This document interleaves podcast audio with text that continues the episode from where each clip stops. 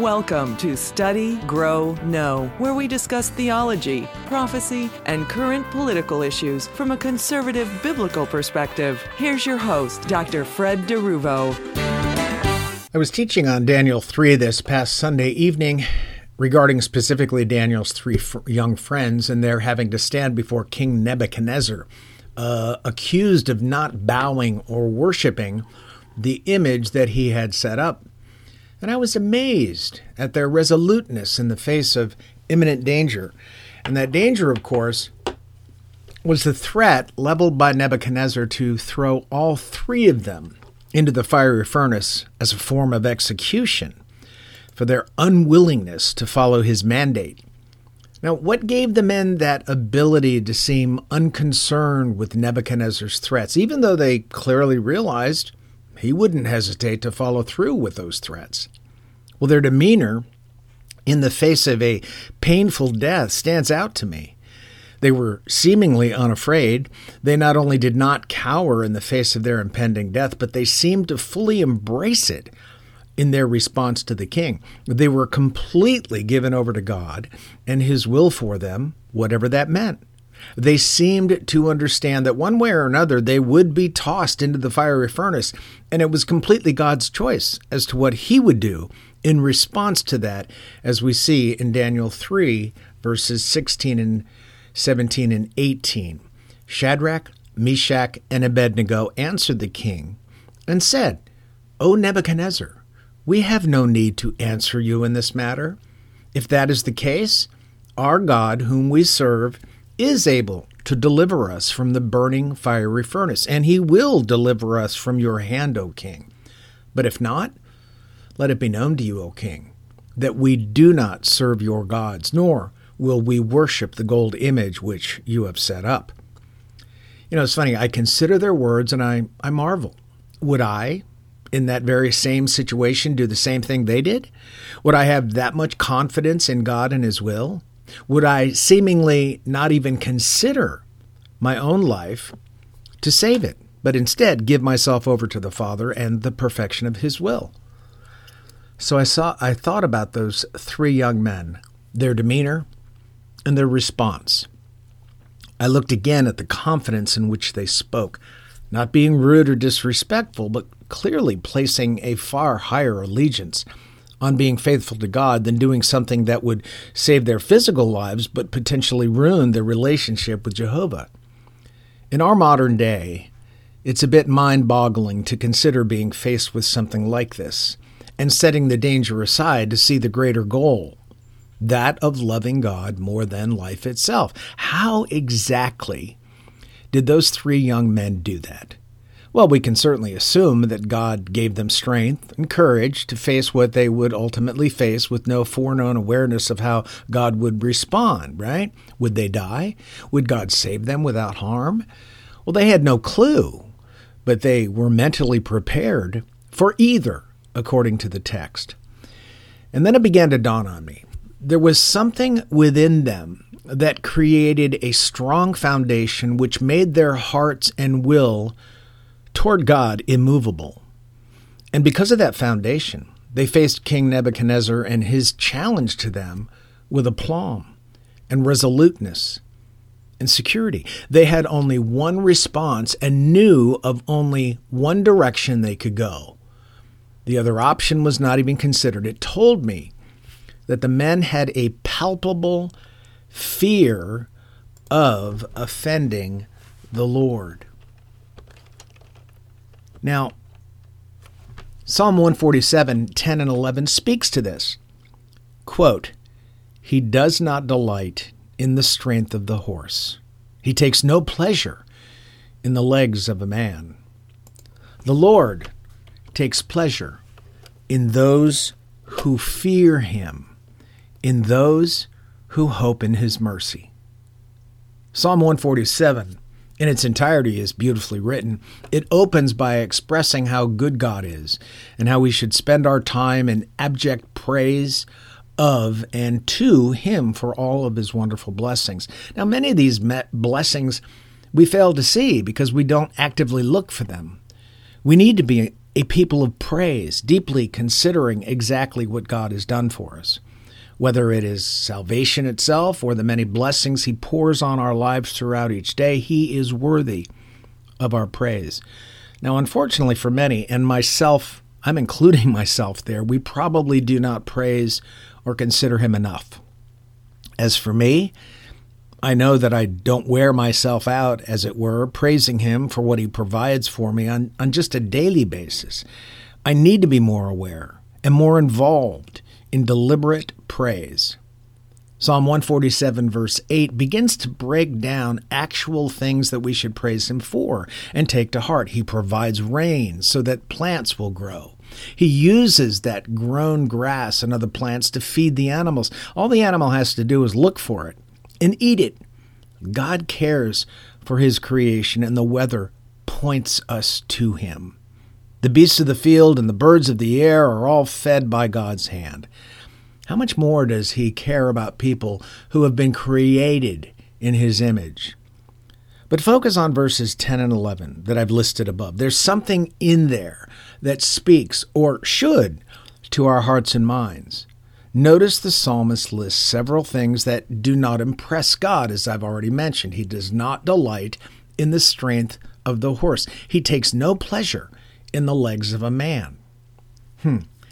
You know, I'm blessed to live in the country, and as I drive through many dirt roads, I see cows, goats, chickens, sheep, horses throughout. And besides dogs, I love to watch horses. Cows are pretty peaceful too. They're also majestic. As horses jog or gallop, their muscles can be clearly seen and highlight the fact that the horse is extremely strong and majestic. Yet they can be such gentle creatures as well. However, for all their beauty and strength, God does not delight in that strength. And the same is true of the legs of a man. A man who works out can build up his legs to be very strong. They can be used to run, climb, and even lift weights with those legs. Yet the psalmist tells us that God takes no pleasure in a man's legs, regardless of how strong that man's leg might become through exercise. But why does God seem to dismiss these things? Well, I believe it is because God made horses and man's legs for a specific purpose. So why would he be impressed with his own creative work? Certainly, he would call his original creation good, thereby putting his stamp of approval on it. However, to be impressed with what he created as though he somehow was surprised or surprised himself is not something that God entertains. As long as what he created does what it was created to do, then God is able to say it's good. But in verse 11, the psalmist tells us exactly what God does take pleasure in. The Lord takes pleasure in those who fear him, in those who hope in his mercy. Hmm. Why does the Lord take pleasure in those who fear him and in those who hope in his mercy? Simply because those who do this are doing so of their own free will, their own volition. Since humanity fell in Adam and Eve, there's been a struggle between temptation and doing what God wants since then. We do not automatically revere, respect, fear, love, and follow God, nor do we accidentally move toward God in greater fellowship and closeness. It doesn't happen by chance.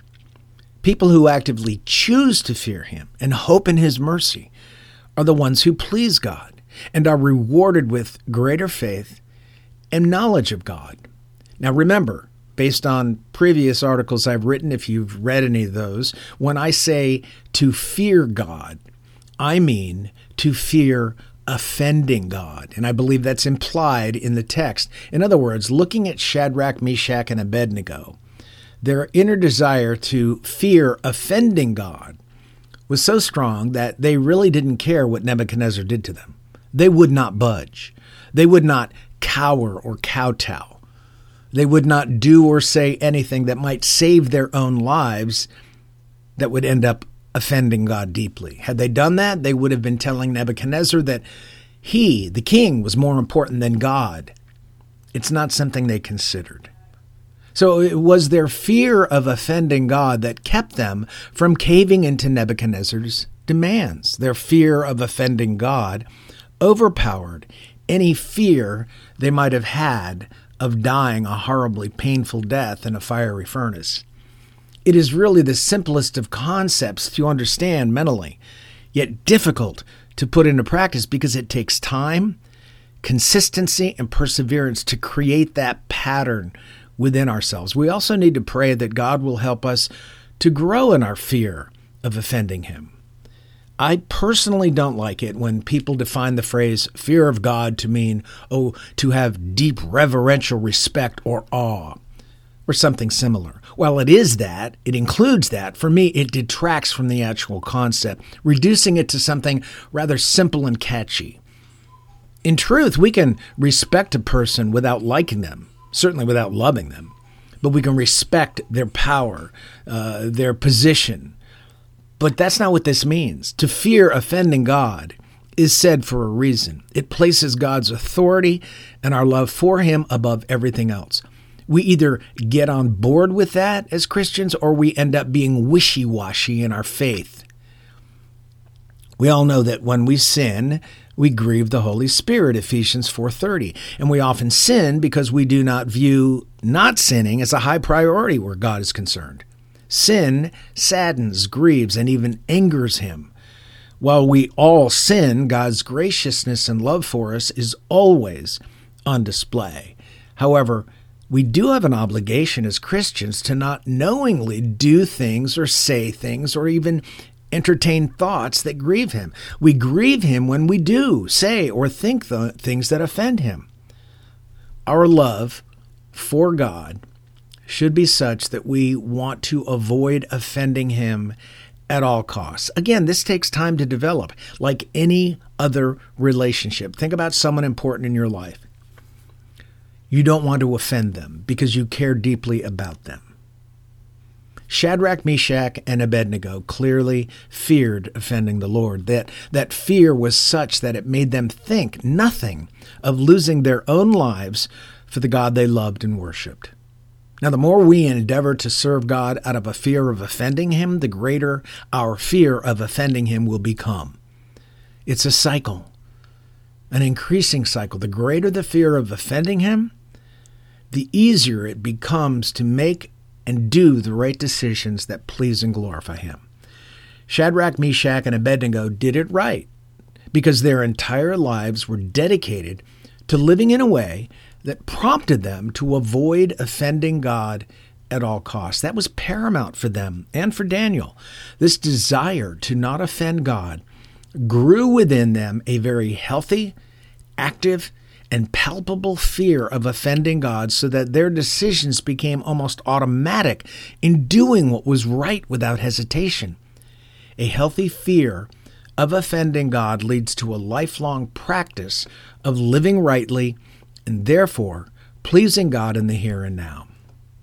I believe this fear of offending God can exist within each of us, but it depends on how badly we want to cultivate that fear of offending God. It's a decision we will need to make, sometimes many times throughout the day, each day, until it becomes habit. And I think this is especially true of the times in which we live today. With the way the world is going, it's more important than anything that our lives are anchored in God and His truth and in His righteousness. And the only way I believe to thoroughly accomplish that in reality, where the rubber meets the road, is through an increasing fear of offending Him. Well, thanks so much for joining me today. And I do thank you. And uh, I pray that until we meet again, God would open your eyes to show you how blessed you are in Him. You've been listening to Study, Grow, Know with Dr. Fred DeRuvo. Please join us each week for new broadcasts that deal with theology, prophecy, and political issues from a biblical conservative perspective.